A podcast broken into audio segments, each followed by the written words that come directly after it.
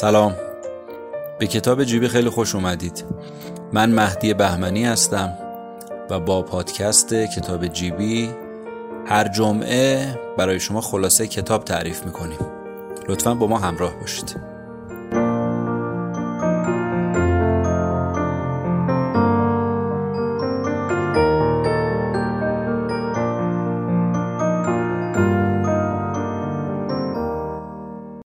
اولین بار یه سخنران انگیزشی ایرانی توی سمیناری که اسمش سمینار موفقیت بود اینو شنیدم ازش که گفت یکی از کلیدای طلایی موفقیت یا یکی از اصول موفقیت که حالا ایشون می‌گفت 11 تا اصل یا 11 تا کلید طلایی داریم می‌گفت یکیش اینه که شما هدف داشته باشید و هدفاتون رو بنویسید. البته می‌گفت که 5 تا از هدفاتون رو بنویسید.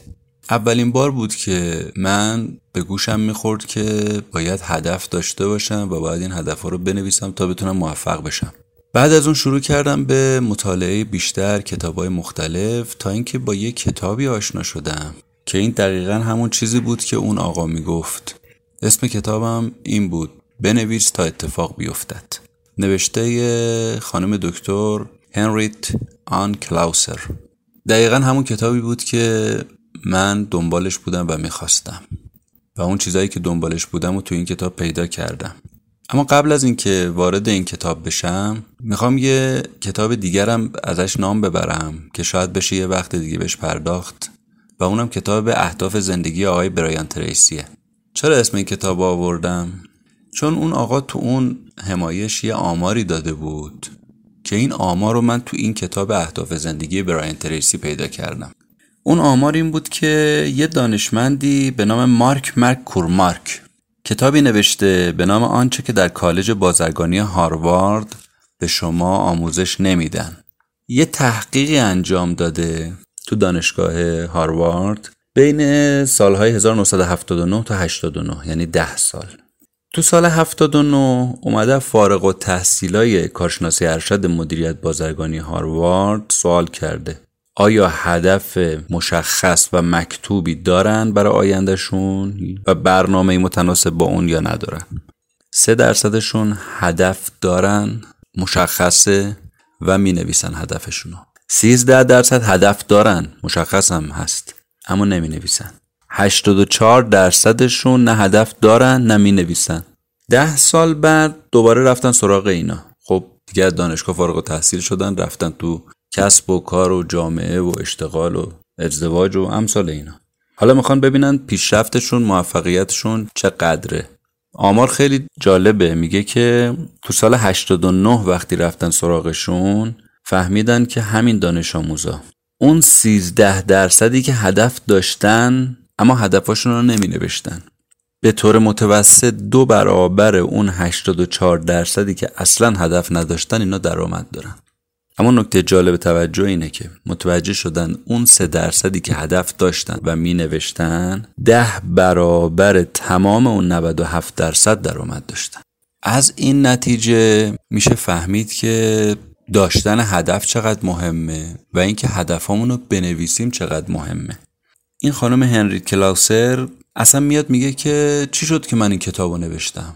میگه یه روز تو خونه بودم پسر دوازده سالم پیتر یه تیکه کاغذ دستش بود و اومد سراغم و دیدم خیلی با تعجب داره به من نگاه می‌کنه و می‌خواد یه چیزی به من بگه. گفتم چی شده به سرم؟ گفت که مامان داشتم اتاق رو تمیز می‌کردم. یه لیستی که دو سال پیش نوشته بودم و پیدا کردم. حالا تعجب و خوشحالیش برای چیه؟ میگه نمی‌دونم ولی نمی‌دونم چجوری ولی واقعا تمام چیزایی که تو لیست نوشته بودم به حقیقت تبدیل شده و اتفاق افتاده. و من اصلا یادم نیست که اینا رو نوشته بودم.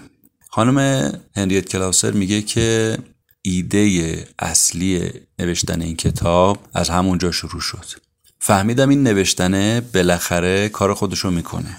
این نوشتنه بالاخره اتفاق میفته بعد میگه تجربه ای که پسرم پیتر پیدا کرده بود برای خود منم تو زندگیم اتفاق افتاد. میگه یه هفته خیلی پرهیجان و پرخاطره برام اتفاق افتاد. به طوری که اون چیزی که نوشته بودم به وقوع پیوست. کتابایی که در برودوی نیویورک برده بودم باعث شد اینها رو بفروشم و امضا کنم. پشت صحنه اپرای متروپولیتن رو ببینم. از طرف رادیو با من مصاحبه بگیرن. اونم تو برنامه که میلیون های شنونده داره. و معجزه آسا متوجه شدم تمام چیزایی که من نوشته بودم هفته قبل اصلا یادم هم رفته بود که اینا رو نوشتم اتفاق افتاده. مغز کتاب نویسنده اینه که فقط دست به قلم شید و شروع کنید به نوشتن. هر چی هم دل تنگتون می‌خواد بنویسید. یه فهرستی کنید اهدافی که دوستش دارید. از صمیم قلبتونم بنویسید. هر هم دلتون می‌خواد بنویسید. فهرست هم طولانی بشه اصلا مهم نیست. نویسنده میگه از آقای لو هولتز مربی مشهور فوتبال که در سال 1966 بوده. تجربه که ازش نقل می‌کنه میگه که پشت میز نهارخوریش این آقای لو هولتز نشسته بود شروع می‌کنه آرزوهاشو می‌نویسه. 127 آرزوشو یا هدفش رو شروع می‌کنه نوشتن که اونا جز هدفهای خیلی مشکل و سخت و محال شاید به نوعی از نگاه ما بود. تو 28 سالگی 127 تا آرزو یا هدف رو می‌نویسه که درستش هدفه. تو چه موقعیتی؟ تو موقعیت که شغل نداره حساب بانکی صفر همسرش بت فرزند سومشون رو که هشت ماه از حامله است. همسرش کتاب جادوی فکر بزرگ دیوید جی شوارتز رو بهش هدیه داده تا شاید روحیه این مربی فوتبالی قدری بهتر بشه. حالا بعد از اینکه این 127 هدف رو نوشته که یه سری از اونها اینه که الان براتون میگم. مثلا شام خوردن تو کاخ سفید. شرکت تو برنامه تلویزیونی شو ویژه امشب. ملاقات با پاپ اعظم. رسیدن به مقام سرمربیگری در نوتردام. یا بردن کاپ قهرمانی ملی. یا کسب مقام بهترین مربی سال. یا فرود اومدن روی یک ناو هواپیما بر. و پریدن از سوراخ یک هواپیما و سقوط آزاد. لو هولتز به 81 مورد 127 مورد رؤیا یا هدف خودش دست پیدا کرد. چرا؟ چون فقط اونها رو نوشته بود. نویسنده می‌خواد بگه چون این اهداف نوشته بود بهش دست پیدا کرد. البته معلومه دیگه. خب تلاش و پشت کار و اینا تمرین و اینا که سر جای خودش. بنابراین میگه هر آرزوی ولو به صورت خیلی سخت و مشکل به نظر شما می‌رسه رو می‌تونید بنویسید. مثلا اینکه از کوه کلیمانجارو برید بالا. یه بیمارستان یه دانشگاه رو دوست دارید وقف کنید.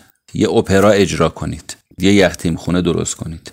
دارویی رو برای بیماری لاعلاج اختراع کنید. یه اختراعی ثبت کنید. تو برنامه تلویزیونی ظاهر بشید. یا هر کار دیگه ای که دلتون می‌خواد میگه شما می‌تونید یادداشت کنید و بنویسید و فهرست کنید و لیست کنید و بدونید که قطعا بهش می‌رسید. حالا سوال اینه که از کجا بدونیم به این هدف ها می‌رسیم؟ جواب نویسنده اینه که خب دروبر ما پر از نشونه های مختلفه که میشه فهمید آیا من می‌تونم به آرزوهام یا درسترش به اهدافم برسم یا نه. بعد نویسنده یه مثال میاره از دخترش امیلی. میگه که دخترم امیلی دنبال یه تخت خواب بود برای دوستش. میگه وقتی داشت دور دریاچه گرین میدوید یه دفعه دید که یه جوون 14 ساله یه نوجوان 14 ساله که داشت اسکیت بازی می‌کرد یه تابلو جلو عقب خودش انداخته آویزون کرده که روش یه جمله نوشته تخت خواب سلطنتی یه نفر رایگان دنبالم بیایید. بعدا معلوم شد که این تخت خوابه مال مادر بزرگ این نوجوانه بوده خونش رو عوض کرده. قصد داره که این تخت خوابه رو که یه نفر هم هست با همراه توشکش به کسی هدیه بده. حتی یه دراور هم همراه این تخته هست. که امیلی دید دقیقا همون چیزیه که برای دوستش می‌خواست که فضای خالی آپارتمان دانشجوییشو پر کنه. امیلی چشمش رو فقط به کار گرفت تمرکز کرد دقت کرد به اطرافش. دید وقتی با دقت آدم به اطرافش نگاه کنه می‌تونه تخت خوابی که دوستش دنبالش هست رو هم رایگان به دست بیاره. میگه که این می‌تونه یه نشونه باشه. بعد از اینکه شما هدفتون رو مشخص کرد و نوشتید فقط کافی یه نگاهی به اطرافتون بندازید. نویسنده میگه ما تو مغزمون یه دستگاه فعالساز شبکه‌ای داریم که این تو ریشه مغز حدود یه انگشت کوچیک اندازشه. گروهی از سلولا اونجا کار می‌کنن و طبقه بندی شدن و ارزش گذاری می‌کنن اطلاعات رو. یعنی یه مرکز فرماندهی مغز محسوب میشه. که بهش میگن RAS این RAS اطلاعاتی که ضروری هست رو به بخش فعال مغز میفرسته. اطلاعات غیر ضروری میفرسته بخش ناخودآگاه مغز. در مورد نوشتن اتفاقی که میفته اینه وقتی شما چیزی رو می‌نویسید یعنی بهش تمرکز می‌کنید بهش فکر می‌کنید مینویسیدش این دستگاه فعالساز شبکه‌ای میاد مثل یه فیلتر تو مغز عمل می‌کنه. میاد. از اون فیلترهایی که فعالساز شبکه‌ای تو مغز داره رد میشه و میاد هر چیزی که با این هدف نوشته شده مطابقت داره تو مغز رو باش تطابق و همگرایی ایجاد می‌کنه. یعنی چی؟ مثالی که نویسنده می‌زنه اینه میگه که شما هیچ وقت موتور هوندا نداشتید. حالا یه هوندا آبی خریدید. هر جا که چشمتون بیفته هوندا آبی می‌بینید. خودتونم تعجب می‌کنید این همه هوندا آبی کجا بوده تا حالا. اما حقیقت اینه که اونا قبلا بودن شما توجه نکرده بودید.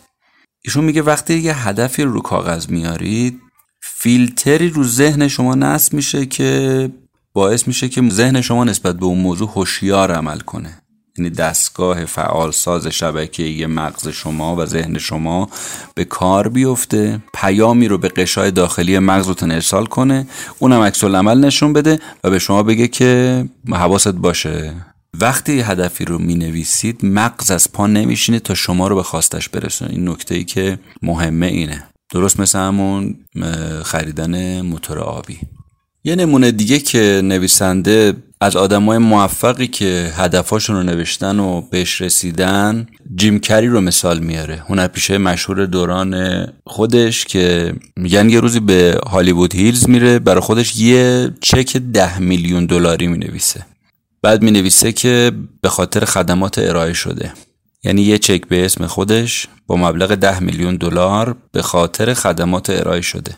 سالهای سال میگذره و این طرف و اون طرف میره. این کمدین مشهور برای رسیدن به اون هدف تلاش می‌کنه و اون هدفی که در واقع برای خودش نوشته حتی انقدر مطمئنه که برای خودش یک چک می‌نویسه که ده میلیون دلار هست. یعنی من به درآمدی این چنینی دست پیدا خواهم کرد. بعدا میشه یکی از پردرآمدترین های هالیوود بیشترین دستمزد رو دریافت می‌کنه. مثلا توی یکی از فیلم هاش 20 میلیون دلار به عنوان دستمزد دریافت می‌کنه. یا همون خدمات ارائه شده که خودش می‌گفت. وقتی هم که پدر کری دنیا میره کار نمادین انجام میده. میاد چک رویایی خودش رو تو جیب کت پدرش می‌ذاره و پدر رو دفن می‌کنه.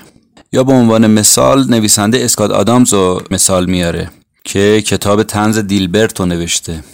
اونم باز از اون کساییه که دائما اونچه که تو رویاهاش و دریم و آرزو و یا درستتر بگیم هدفهای خودش رو می نوشته اول یه کارگر خیلی ساده غیر ماهر توی اتاقکی بوده توی شرکتی تو آمریکا کار می‌کرده. ولی دائما رو میزش یه چیزایی می نوشته و نقاشی هایی می کرده و روزی پانزده بار این جمله رو می نوشته من روزی بزرگترین نقاش کارتونی در تمام اتحادیه کارتون سازان خواهم شد.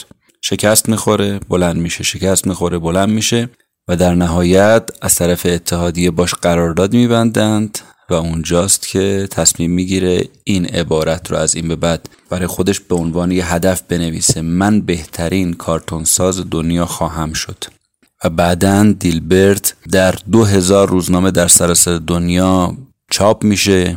این کتاب دیلبرت تو سایت های اینترنتی بیش از روزانه 100 هزار بیننده پیدا می‌کنه. اولین کتابش به نام اصول دیلبرت هم بیش از یک میلیون و سیصد هزار نسخه به فروش میره.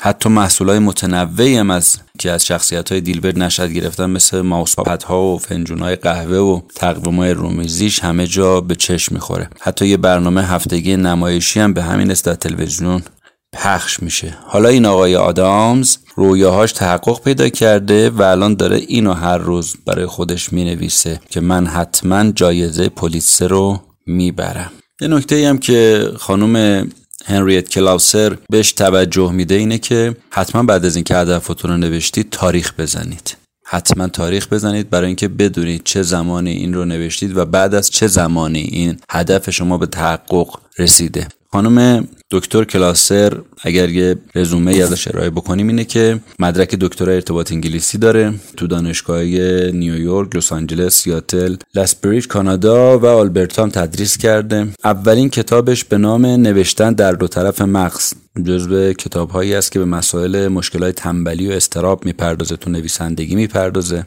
کتاب یاد میده به ما چجوری بتونیم مطلبی رو بنویسیم و بعد ویرایشش بکنیم و فرق نوشتن و ویرایش رو بدونیم. مهمترین چیز نوشتنه و بعد به فکر ویرایش بیفتیم. نه اینکه بنویسیم خط بزنیم مثلا خط زدن مهم نیست. توصیه می‌کنم اون کتاب رو هم اگر می‌تونید حتما بگیرید و بخونید. خانم کلاوسر کارگاه آموزشی زیادی تو شرکت های مختلف تو سراسر دنیا اجرا کرده. سخنرانی های زیادی تو مؤسسه های ملی مختلف برگزار کرده در موضوعات مختلف. کتاب دیگه ای باز داره به نام قلبت رو روی کاغذ بیار که این کتاب هم جزو کتاب است که شیوه های روان نویسی رو به ما یاد میده که به قول بعضی این شیوه های نویسندگی و روان نویسی نی بلکه میگه این شیوه های در واقع زندگی کردن برای ماست. این کتاب قلبت رو روی کاغذ بیاور. به حال تمام تمرکز و توجه این نویسنده به مسئله به روی کاغذ آوردن اندیشه و فکر و میگه شما دائما چیزی که به ذهنتون می‌رسه رو بنویسید یادداشت کنید تا تمرکز مغز شما بر روی اون نوشته ها قرار بگیره و بتونید به اون چه که مغز بدین وسیله تمرکز پیدا می‌کنه دست پیدا بکنید. موفق و معید باشید. خدا نگهدار.